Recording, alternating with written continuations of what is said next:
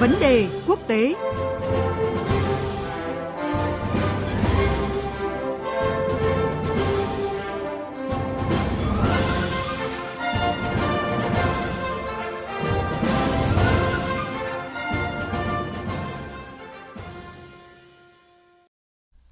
Thưa quý vị và các bạn, dư luận quốc tế đang đổ dồn sự chú ý vào nước Pháp khi vòng 1 của bầu cử Tổng thống Pháp vừa kết thúc vào tối muộn hôm qua, tức dạng sáng nay ngày 11 tháng 4 theo giờ Việt Nam. Đúng như dự báo của giới phân tích, Tổng thống đương nhiệm Emmanuel Macron và đại diện phe cực hữu là bà Marine Le Pen, đối thủ của ông Macron đã giành được số phiếu ủng hộ cao nhất với tỷ lệ 28,4% cho ông Macron và 23,4% cho bà Marine Le Pen –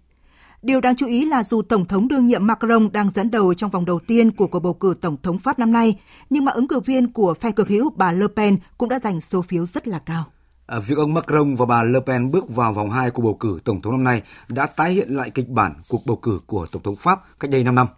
Tuy nhiên, tỷ lệ ủng hộ đối với bà Le Pen trong chặng nước rút bất ngờ tăng lên nhanh chóng. Dự báo ứng cử viên của đảng cực hữu có thể sẽ là một ẩn số khó dự đoán trong vòng 2 cuộc bầu cử Tổng thống Pháp.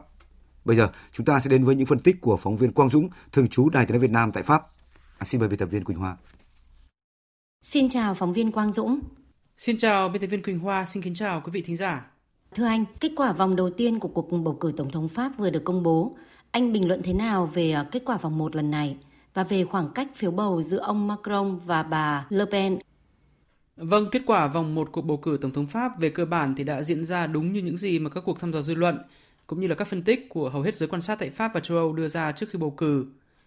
Nếu có thể nói về bất ngờ thì đó chính là kết quả rất thấp của hai ứng cử viên đến từ hai chính đảng truyền thống lớn nhất nước Pháp. Đó là bà Valérie Pécresse của đảng cánh hữu những người Cộng hòa với chỉ 4,8% số phiếu và bà Anne Hidalgo của đảng xã hội với 1,7%. Đây là những kết quả kém nhất trong lịch sử của hai ứng cử viên đến từ hai chính đảng lớn nhất của nước Pháp kể từ sau chiến tranh thế giới thứ hai đến nay.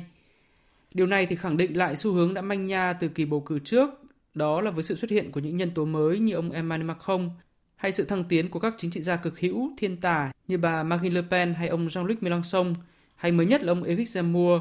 thì các chính đảng truyền thống tại Pháp đang đứng trước nguy cơ tàn rã và biến mất trên chính trường Pháp.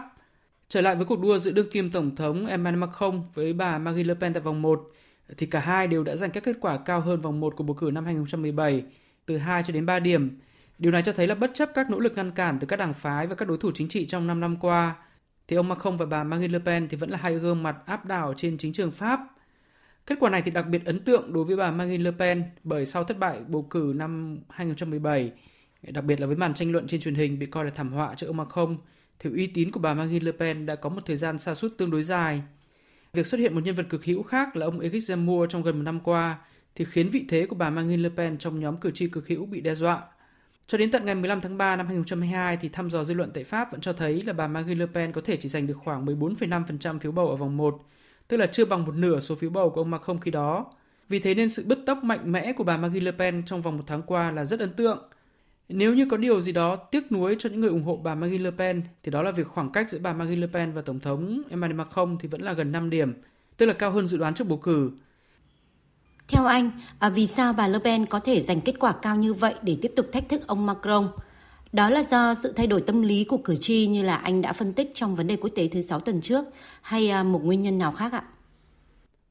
Như tôi vừa đề cập thì kết quả vòng 1 là một thắng lợi của bà Marine Le Pen à, với số phiếu giành được cao hơn cả năm 2017, bất chấp các thách thức từ các ông Eric Zemmour và ông Jean-Luc Mélenchon. Đây là một thành quả của sự bứt phá mạnh mẽ của bà Marine Le Pen trong một tháng cuối trước bầu cử và trong sự bứt phá này thì việc thay đổi tâm lý của cử tri đóng vai trò rất quan trọng. À, càng đến sát ngày bầu cử thì các vấn đề về dân sinh như là sức mua, về hưu trí hay là y tế thì càng được cử tri Pháp quan tâm nhiều hơn và lấn át các chủ đề vốn là thế mạnh của Tổng thống Emmanuel Macron là quốc phòng đối ngoại, cụ thể là lo ngại về cuộc chiến tại Ukraine. Trong số các ứng cử viên thì bà Marine Le Pen là người đưa ra các hứa hẹn mạnh mẽ nhất về việc cải thiện đời sống cho người dân, như là việc giảm thuế giá trị gia tăng từ mức 20% hiện nay xuống chỉ còn 5%, rồi tăng lương tối thiểu, Do đó nên bà Marine Le Pen lôi kéo được sự ủng hộ lớn hơn so với ông Macron.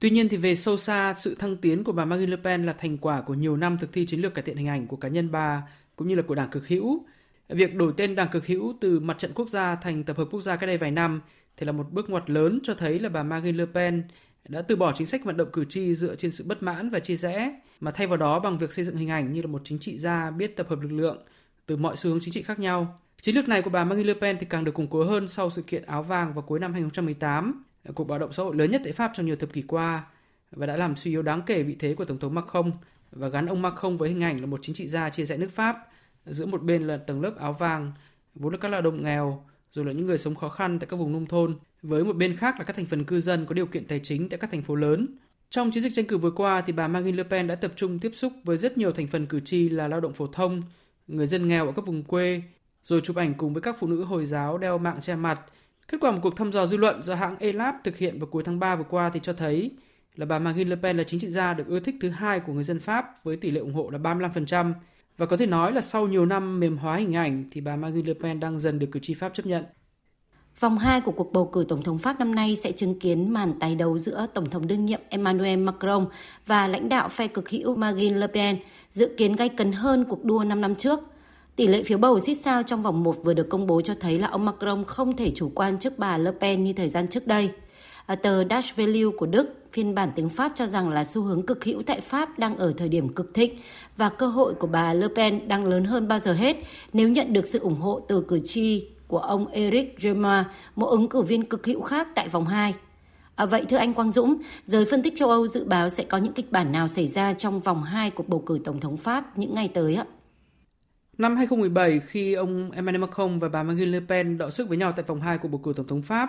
thì ông Macron khi đó vẫn là một gương mặt tương đối mới lạ với các cử tri Pháp. Nhiều người khi đó thì coi ông Macron là một hiện tượng thú vị, đồng thời chấp nhận bỏ phiếu cho ông Macron chỉ vì muốn ngăn cản bà Marine Le Pen chiến thắng. Và đây thì vẫn sẽ tiếp tục là một nguồn phiếu bầu quan trọng cho ông Macron tại cuộc bầu cử vòng 2 diễn ra vào ngày 24 tháng 4 tới. Ngay trong tối ngày hôm qua thì hàng loạt các ứng cử viên như là bà Valérie Pécresse, ông Jean-Luc Mélenchon, ông Yannick Jadot hay là ông Fabien Roussel thì đã lên tiếng kêu gọi cử tri ủng hộ mình bỏ phiếu ngăn chặn bà Marine Le Pen chiến thắng. Tuy nhiên thì nguồn phiếu này có thể không còn lớn như năm 2017, đặc biệt là tại cánh hữu. Đa số cử tri cánh hữu thì đã bị phân hóa rất mạnh trong vài năm qua và đã dần chuyển sang ủng hộ ông Éric Zemmour hay là bà Marine Le Pen.